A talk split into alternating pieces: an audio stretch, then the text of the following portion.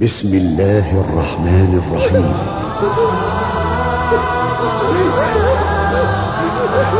ليتنا كنا معه ووالله إنه لمشهد من أحلى المشاهد وأجلها. ليتنا كنا معه ليتنا كنا معه فنفوز فوزا عظيما. رأيت النبي صلى الله عليه وسلم في منامه وكان حزينا بأبيه وأمي. فقال للرجل قل لأمتي قل لأمتي وقل لأتباعي أليس لي حق عليهم أن يفتوني بأنفسهم؟ أليس لي حق عليهم أن يفتوني بأنفسهم؟ قل لأمتي قل لأمتي رأيت النبي يبكي. يشهد الله يشهد الله. يشهد الله وملائكته وحملة عرشه أننا نحب نبينا صلى الله عليه وسلم وأنه أحب إلينا من أنفسنا وأموالنا وأهلنا والناس أجمعين.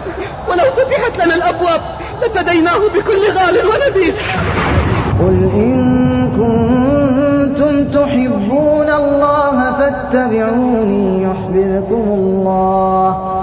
يحببكم الله ويغفر لكم ذنوبكم والله غفور رحيم. قل أطيعوا الله والرسول. فإن تولوا فإن الله لا يحب الكافرين. قل لأمتي رأيت النبي يبكي بأبي أنت وأمي يا رسول الله. أما قال الله النبي أولى بالمؤمنين من أنفسهم. منكم وبنا فما ابتلت جوانحنا شوقا إليكم ولا جفت مآقينا. تكاد حين تناجيكم ضمائرنا. يقضي علينا الأسى لولا تأسينا. إن كان قد عز في الدنيا اللقاء. ففي مواقف الحشر نلقاكم ويكفينا. رق النبي صلى الله عليه وسلم بما رأى مما صنع الكفار بأبي بكر رضي الله عنه. رق له رقة شديدة في أبي أنت وأمي يا رسول الله. وأمي يا رسول الله.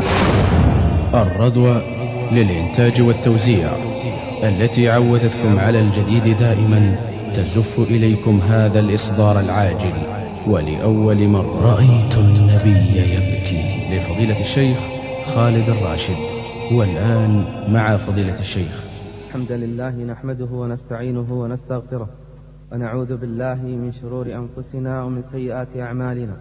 من يهده الله فلا مضل له ومن يضلل فلا هادي له. وأشهد أن لا إله إلا الله وحده لا شريك له. وأشهد أن محمدا عبده ورسوله. يا أيها الذين آمنوا اتقوا الله حق تقاته ولا تموتن إلا وأنتم مسلمون.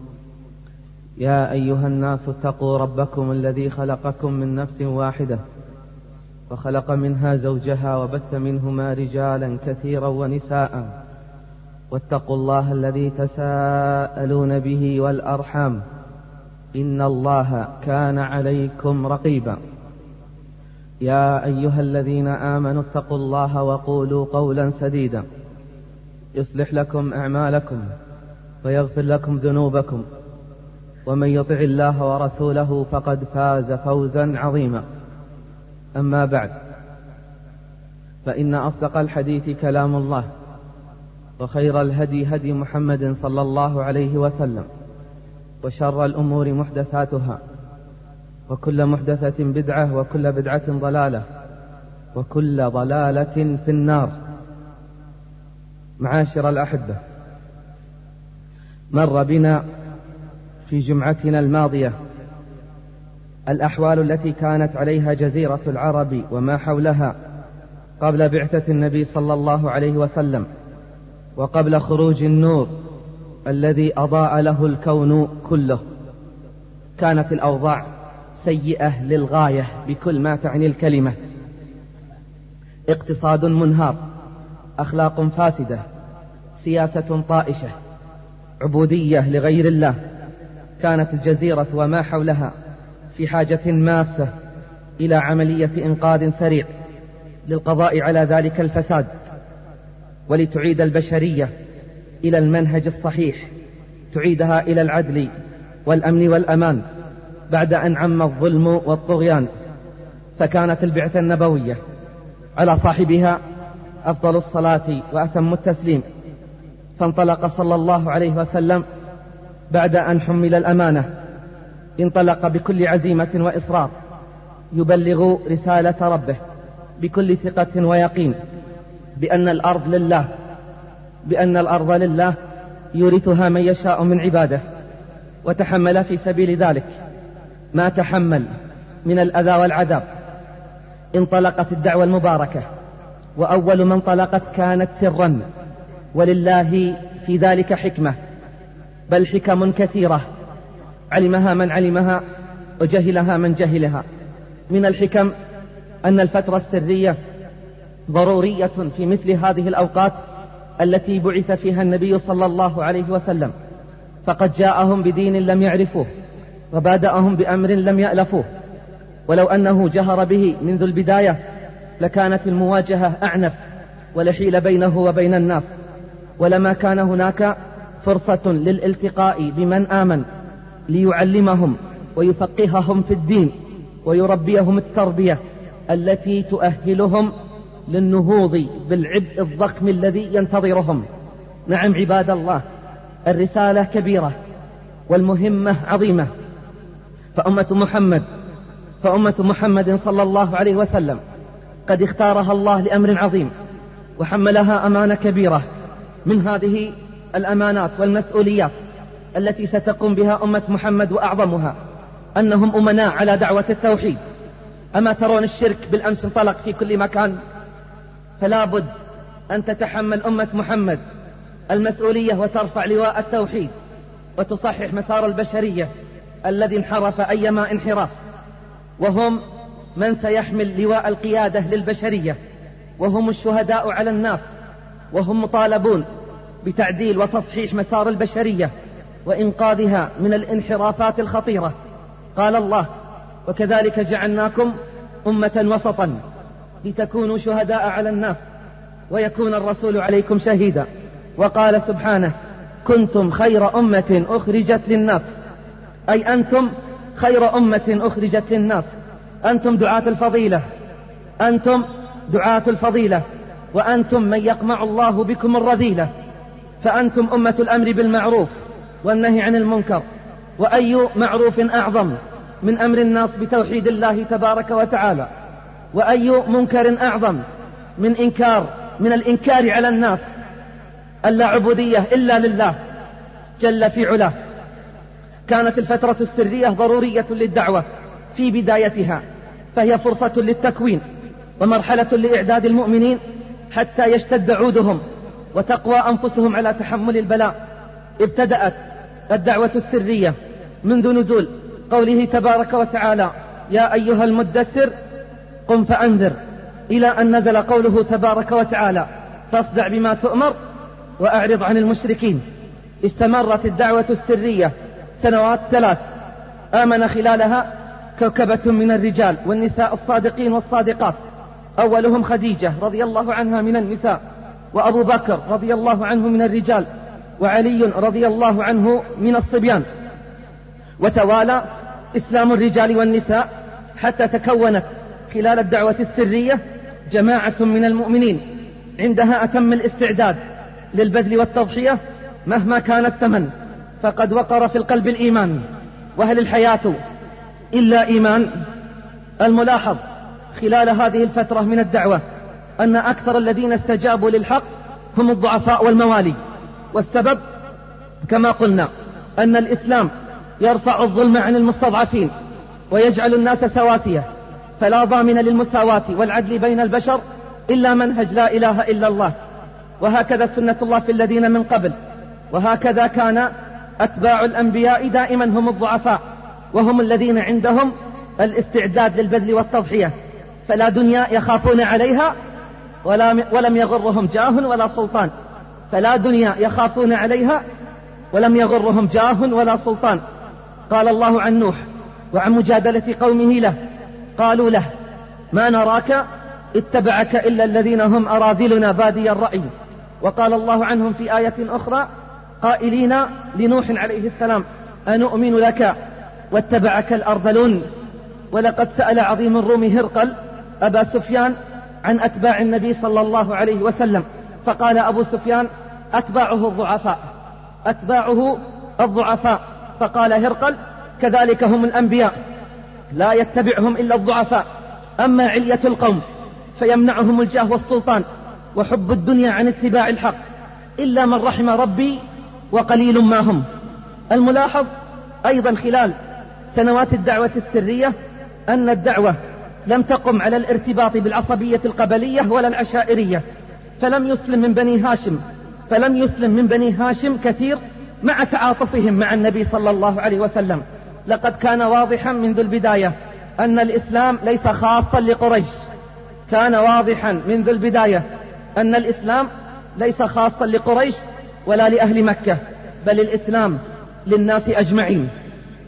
قال أهل السير ولم نسمع في هذه المرحلة أي مرحلة الدعوة السرية عن أي صدام وقع بين المجتمع الإسلامي الناشئ وبين المجتمع الجاهلي. فالدعوة سرية والأفكار غير معلنة.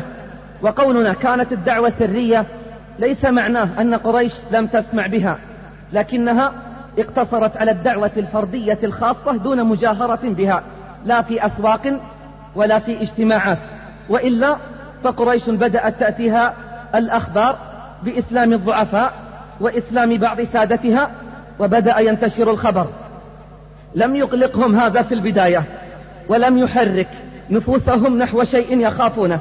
فمحمد صلى الله عليه وسلم وإن كان نهج لنفسه نهجا جديدا واتخذ له إلها غير آلهتهم إلا أنه لم يذكر آلهتهم بشيء يكرهونه ولم يعب عليهم أمرا يفعلونه فلا بأس إذن. أن يقول ما يشاء وأن يعبد ما يشاء بشرط ألا ينازعهم في سلطانهم. بشرط ألا ينازعهم في سلطانهم. وهل جاءت الرسالات إلا لتعيد الحاكمية لله جل في علاه؟ لكن لما جاء الأمر بالصدع بالدعوة تحولت الأوضاع وبدأت المواجهات. قال سبحانه فاصدع بما تؤمر وأعرض عن المشركين.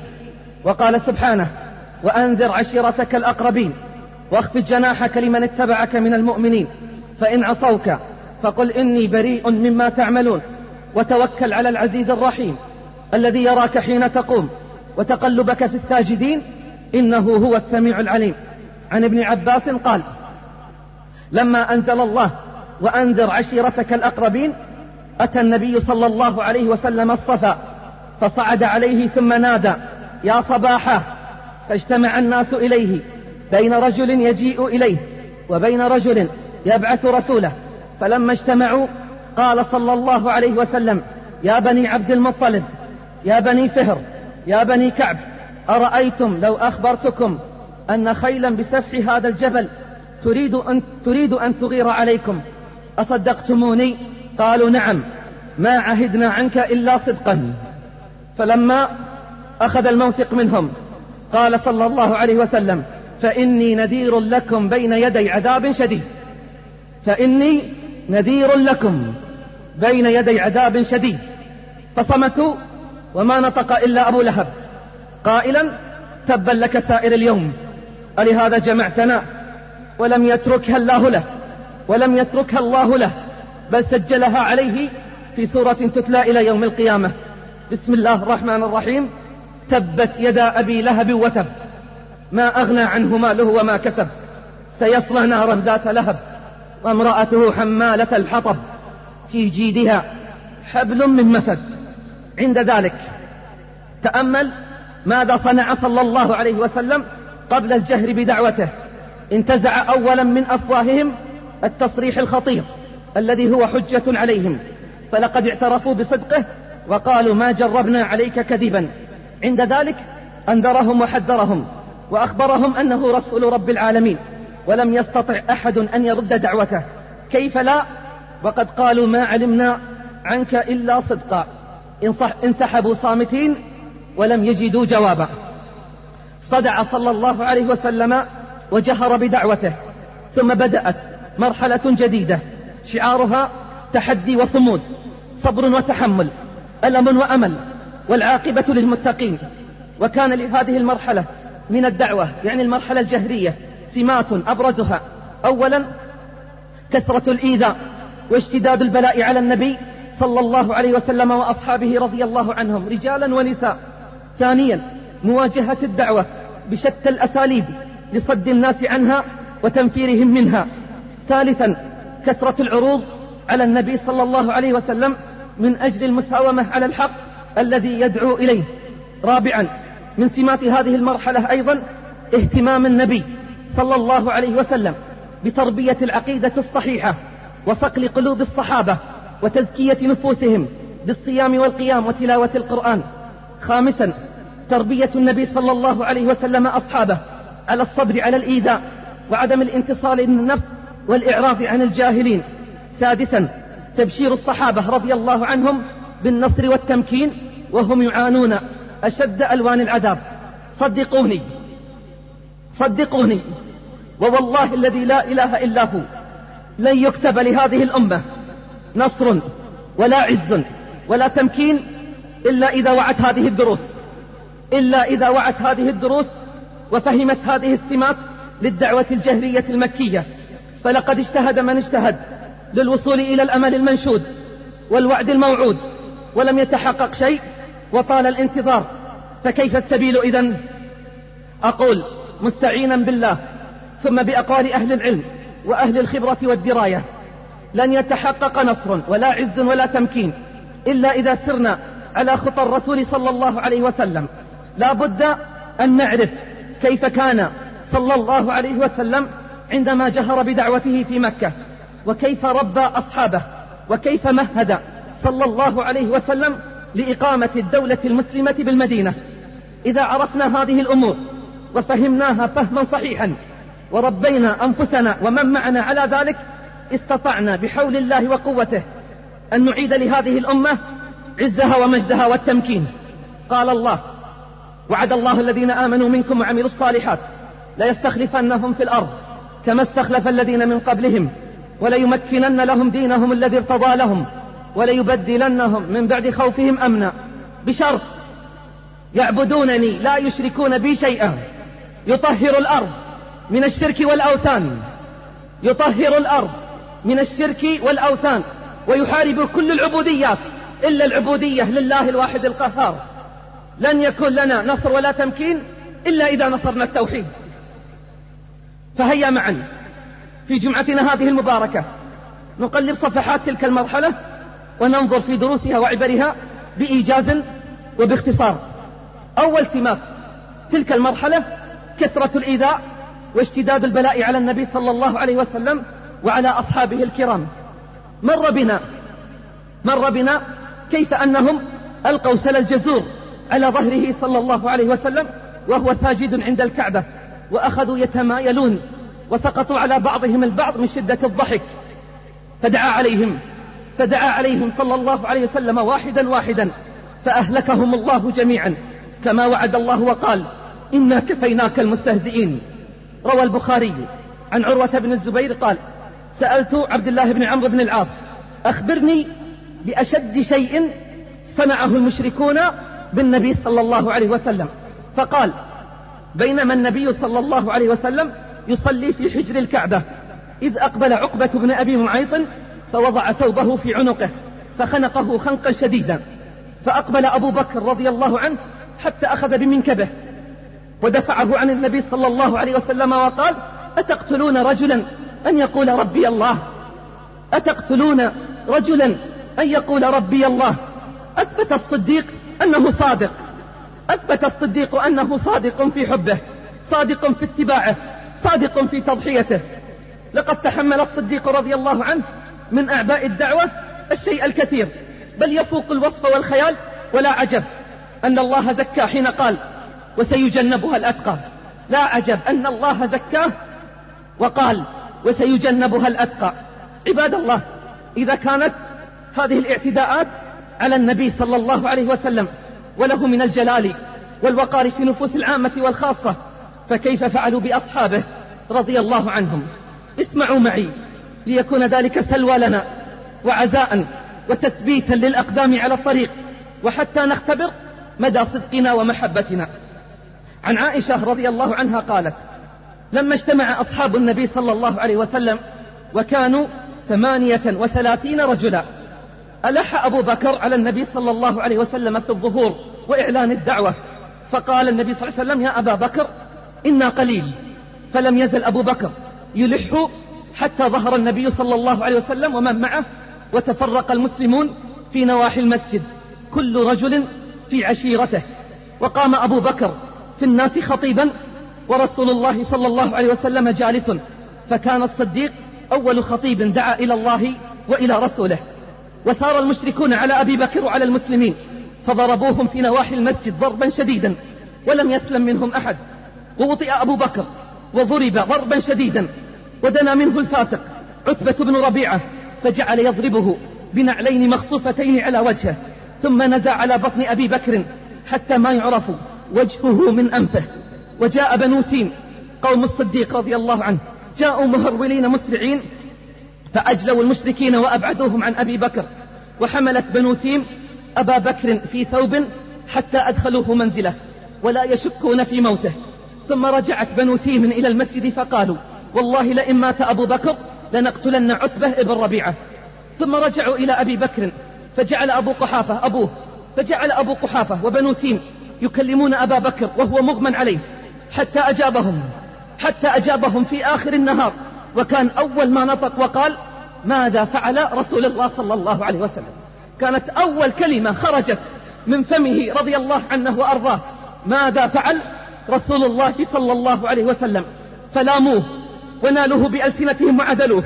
ثم قاموا وقالوا لأمه أم الخير انظري أن تطعميه شيئا أو تسقيه إياه. فلما خلت به أمه ألحت عليه أن يأكل أو يشرب وجعل يقول ماذا فعل رسول الله صلى الله عليه وسلم؟ ماذا فعل رسول الله صلى الله عليه وسلم؟ فقالت والله ما لي علم بصاحبك. فقال فقال الصديق رضي الله عنه اذهبي إلى أم جميل بنت الخطاب فاسأليها عنه. فخرجت. حتى جاءت أم جميل فقالت لها إن أبا بكر يسألك عن محمد بن عبد الله. فقالت أم جميل ما أعرف أبا بكر ولا محمد بن عبد الله. وإن كنت تحبين أن أذهب معك إلى ابنك فعلت. قالت نعم تأمل معي دور المرأة في حفظ سرية الدعوة وخوفها على نبيها صلى الله عليه وسلم. فمضت أم جميل معها حتى وجدت أبا بكر صريعا مغشيا عليه من شدة ما أصابه. فدنت أم جميل منه وصاحت قائلة والله إن قوما نالوا هذا منك لأهل فسق وكفر وإني لأرجو أن ينتقم الله منهم وإني لأرجو أن ينتقم الله منهم. فأفاق الصديق على كلماتها وقال لها ماذا فعل رسول الله صلى الله عليه وسلم؟ ماذا فعل رسول الله صلى الله عليه وسلم؟ قالت هذه أمك تسمع. قال فلا شيء عليك منها. فقالت أم جميل بعد أن اطمأنت هو سالم صالح. هو سالم صالح. قال أين هو؟ قالت في دار بني الأرقم. فقال الصديق المحب الصادق فإن لله علي ألا أذوق طعاما ولا أشرب شرابا حتى أرى النبي صلى الله عليه وسلم. فإن لله علي ألا أذوق طعاما ولا أشرب شرابا حتى أرى النبي صلى الله عليه وسلم. اسمع وقل لأولئك الذين يقولون لماذا تقاطعونهم؟ اسمع وقل لأولئك الذين يقولون لماذا تقاطعونهم؟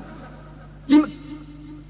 كيف تطيب أنفسكم أن تأكلوا طعاما أو تشربوا شرابا؟ كيف تطيب أنفسكم أن تأكلوا طعاما وشرابا؟ صنعه أولئك الذين يسبون النبي صلى الله عليه وسلم ثم تأمروننا بعدم مقاطعتهم أيضا.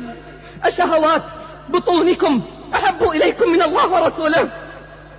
أشهوات بطونكم أحب إليكم من الله ورسوله. فتبا لكم ولبطونكم. فتبا لكم ولبطونكم. والله لا نذوقها أبدا ما حيينا. والله لا نذوقها. والله لا نذوقها أبدا ما حيينا. حتى نلقى حبيبنا على الحوض. وسنرى من يرد عن حوضه صلى الله عليه وسلم في ذلك اليوم. سنرى من الذي سيرد عن حوضه في ذلك اليوم. اللهم إنا نسألك الثبات حتى الممات. أقسم الصديق رضي الله عنه ألا يذوق طعاما ولا يشرب شرابا حتى يطمئن على حبيبه صلى الله عليه وسلم. فانتظرت أم جميل حتى إذا هدأت الأرجل وسكن الناس خرجتا به يتكئ عليهما. حتى أدخلتاه حتى أدخلتاه على النبي صلى الله عليه وسلم. تأمل معي. تأمل معي أيها المحب الصادق. تأمل معي هذا المشهد الرائع. وهذا المشهد العظيم. يوم التقى الحبيبان. يوم التقى النبي صلى الله عليه وسلم ورفيق دربه الصديق. فلما أدخل عليه أبو بكر رضي الله عنه أكب عليه النبي صلى الله عليه وسلم. يقبله ويحضنه ودموعه صلى الله عليه وسلم على خده. وأكب عليه المسلمون. ووالله إنه لمشهد من أهل المشاهد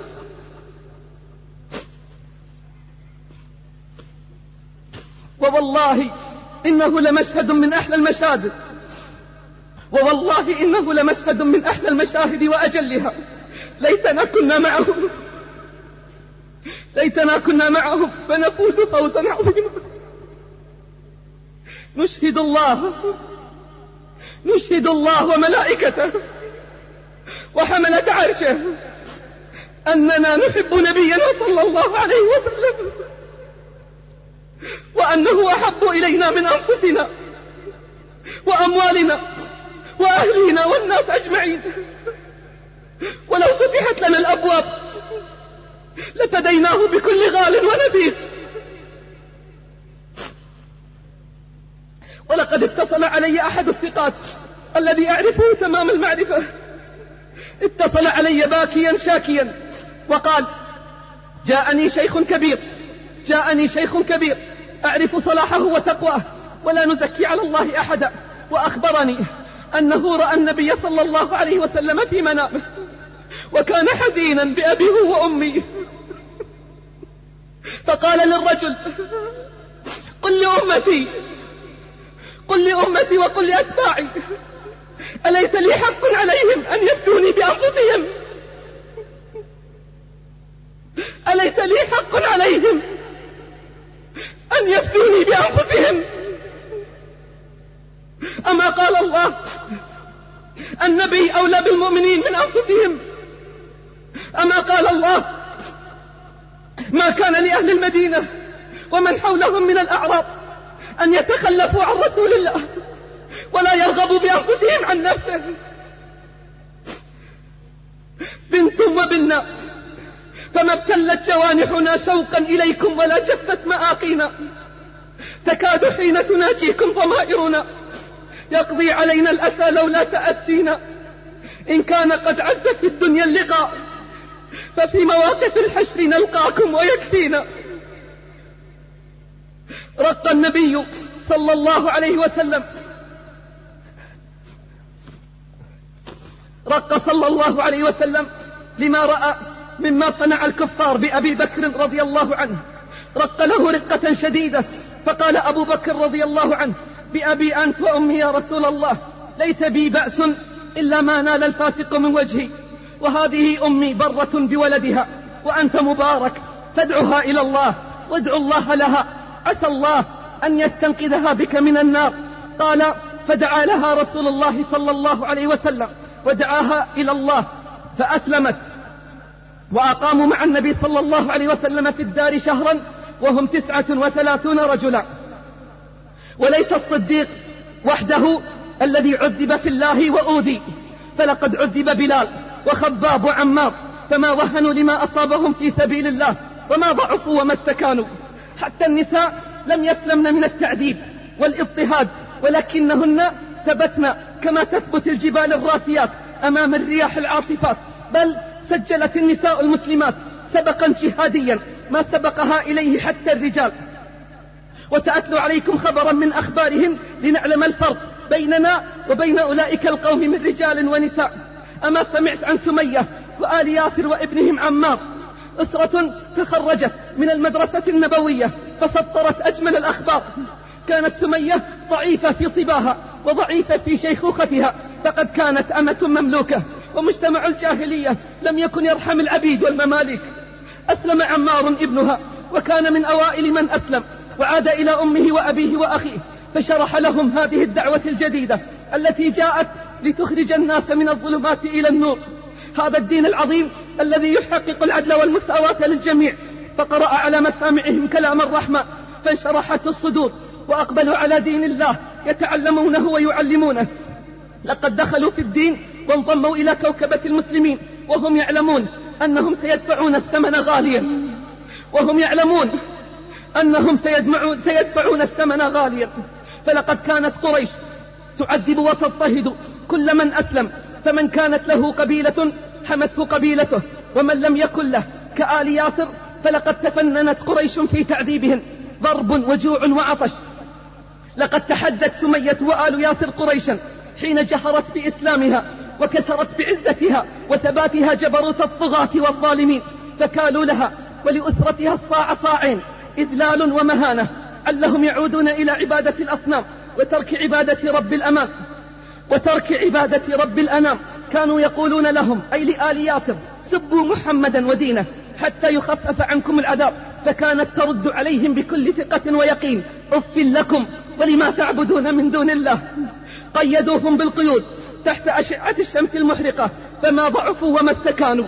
جاءوا بالجنادل الضخمة ثبتوها فوق بطونهم. فلم يزدهم ذلك إلا ثباتا وإيمانا. ألبسوهم دروع الحديد. وقذفوا بهم إلى بطحاء مكة تحت أشعة الشمس الملتهبة وكادت نفوسهم تزهق عطشا وتعذيبا. ولكن كأن صوتا من السماء يناديهم لكن كأن صوتا من السماء يناديهم يا نار كوني بردا وسلاما على آل ياسر كما كنت بردا وسلاما على آل إبراهيم. لكم أن تتخيلوا أحبتي تلك المرأة الضعيفة الناحلة الجسد الكبيرة السن وهم يصبون عليها أشد صنوف العذاب. ومع اشتداد العذاب يوما بعد يوم جاءت المواساة للأسرة المعذبة في دينها. يوم أن مر عليها نبي الهدى والرحمة ورأى صنوف العذاب وهي تنهال على تلك الأجساد الضعيفة. وهو الذي لا يملك أن يدفع عنهم ضرا ولا يستطيع أن يجلب لهم نفعا. فواساها بكلمات كالماء السلسبيل كلمات تخفف حدة العذاب كلمات تعطي للإيمان طعما وللحياة معنى. قال لهم بأبي وأمي صلوات ربي وسلامه عليه صبرا آل ياسر. صبرا آل ياسر. فإن موعدكم الجنة.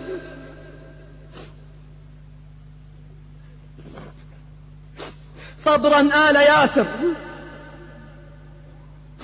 فإن موعدكم الجنة. فصنعت تلك الكلمات في تلك النفوس عجب العجاب. صبر وثبات فالسلعة غالية. فلا بد أن يكون الثمن المدفوع غاليا. أليس الله قد اشترى؟ والمؤمنون قد باعوا. على أن يكون الثمن الجنة؟ وعد صادق وعهد سابق. ومن أصدق من الله قيلا. طال العذاب وسمية تتحمل وأسرتها أنواع التنكيل والإرهاب. كلما زاد العذاب طال الصبر والثبات. حتى غضب المشركون ونفد صبرهم من ثباتها وصبرها. فأخبروا أبا جهل فأخبروا أبا جهل عدو الله بما يلاقون من عنادها وشدتها وصبرها. فأقبل إليهم ومعه فتية من بني مخزوم. جاءوا وأشعلوا النار في دار آل ياسر وهكذا الطغاة وهكذا الطغاة لا يتكبرون ولا يتجبرون إلا على الضعفاء والفقراء والمساكين. ووضعوا أيديهم في قيود الحديد. وصاروا يتفننون في تعذيبهم يلهبون أجسادهم بالسياط يخزونهم بالخناجر والرماح يحرقونهم بالنار يلقون عليهم الأحجار الثقال. ما ذنبهم؟ وما هي جريمتهم؟ لكن صدق الله. وما نقموا منهم إلا أن يؤمنوا بالله العزيز الحميد الذي له ملك السماوات والأرض. والله على كل شيء شهيد. والعذاب يزداد. وأبو جهل ومن معه ينتظرون من آل ياسر صيحة ردة عن دين الله فلا يظفرون منهم بشيء. بل تقول سمية رضي الله عنها بكل قوة عندما ترى النبي صلى الله عليه وسلم يمر عليهم وهم يعذبون أشهد إنك لرسول الله وأشهد إن وعدك الحق. تقول ذلك وهي في شدة العذاب. ويصوح ويطيح أبو جهل بعد أن فقد صوابه من ثباتها. لتذكرن محمدا بسوء ولتذكرن آلهتنا بخير أو لتموتن. فتقول الموت أحب إلي مما يدعوني إليه الموت أحب إلي مما يدعونني إليه ترد عليه بكل شجاعة بؤسا لك ولآلهتك بؤسا لك ولآلهتك. فيشتد الغضب بأبي جهل ويتطاير الشرر من عينيه فيضربها في بطنها برجله ثم يطعنها بحربة كانت بيده في أسفل بطنها. لتكون أول شهيدة في الإسلام. لتكون أول شهيدة في الإسلام. ماتت وفاضت روحها إلى باريها. بعد أن قدمت لنا درسا على العزة والثبات ما وهنت ما ضعفت وما استكانت. ونداء ربها في مسامعها. ولا تهنوا ولا تحزنوا وأنتم الأعلون إن كنتم مؤمنين.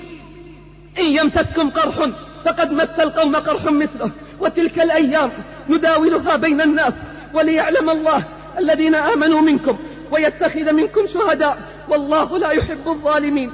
وليمحص الله الذين آمنوا. ويمحق الكافرين. أم حسبتم أن تدخلوا الجنة. ولما يعلم الله الذين جاهدوا منكم ويعلم الصابرين. أي لا طريق للجنة إلا عن طريق الصبر والمجاهدة. أم حسبتم أن تدخلوا الجنة؟ ولما يعلم الله الذين جاهدوا منكم ويعلم الصابرين. ولقد كنتم تمنون الموت من بعد أن تلقوه. فقد رأيتموه وأنتم تنظرون. وما محمد إلا رسول قد خلت من قبله الرسل.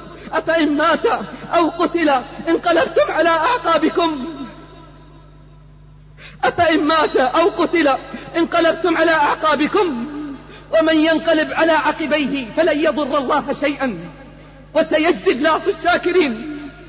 ماتت ماتت رضي الله عنها موتة الأبطال وأهل المبادئ ماتت وهي تنتظر بشارة النبي صلى الله عليه وسلم حين كان يمر عليهم وهم يعذبون وكان يقول لهم صبرا آل ياسر إن موعدكم الجنة. لسان حال الصادقين إما حياة تسر الصديق وإما ممات يغيظ العدا. قل بفضل الله قل بفضل الله وبرحمته فبذلك فليفرحوا. هو خير مما يجمعون. ونحن ما نسوق هذه المواقف وهذه الأخبار إلا ليعلم كل من سلك هذا الطريق بأن الطريق ليس مفروشا بالورود والأزهار وإنما هو كما قال صلى الله عليه وسلم حفت الجنة بالمكاره وحفت النار بالشهوات. الطريق كما قال ابن القيم رحمه الله يا دني الهمة يا ضعيف العزم. الطريق طريق ناح فيه نوح وألقي في النار الخليل. وأرجع للذبح إسماعيل وفارق الولد يعقوب وزاد ضر أيوب وشق بالمنشار زكريا وشج فيه رأس الحبيب. فإذا نام المسافر واستطال الطريق فمتى يصل إلى المقصود؟ نعم فإذا علمت أن ثمن الثبات الجنة هان عليك كل ما تلقاه فأي شيء أغلى من الجنة؟ وكما قال ابن القيم رحمه الله من عرف مطلوبه هان عليه ما يبذله وصدق من قال ومن يتهيب صعود الجبال يعش أبد الدهر بين الحفر. من يتهيب صعود الجبال يعش أبد الدهر بين الحفر. نفعني الله وإياكم بالقرآن العظيم ونفعني وإياكم بما فيه من الآيات والذكر الحكيم وبهدي المصطفى الأمين. أقول ما تسمعون وأستغفر الله العظيم لي ولكم من كل ذنب فاستغفروه إنه هو الغفور الرحيم.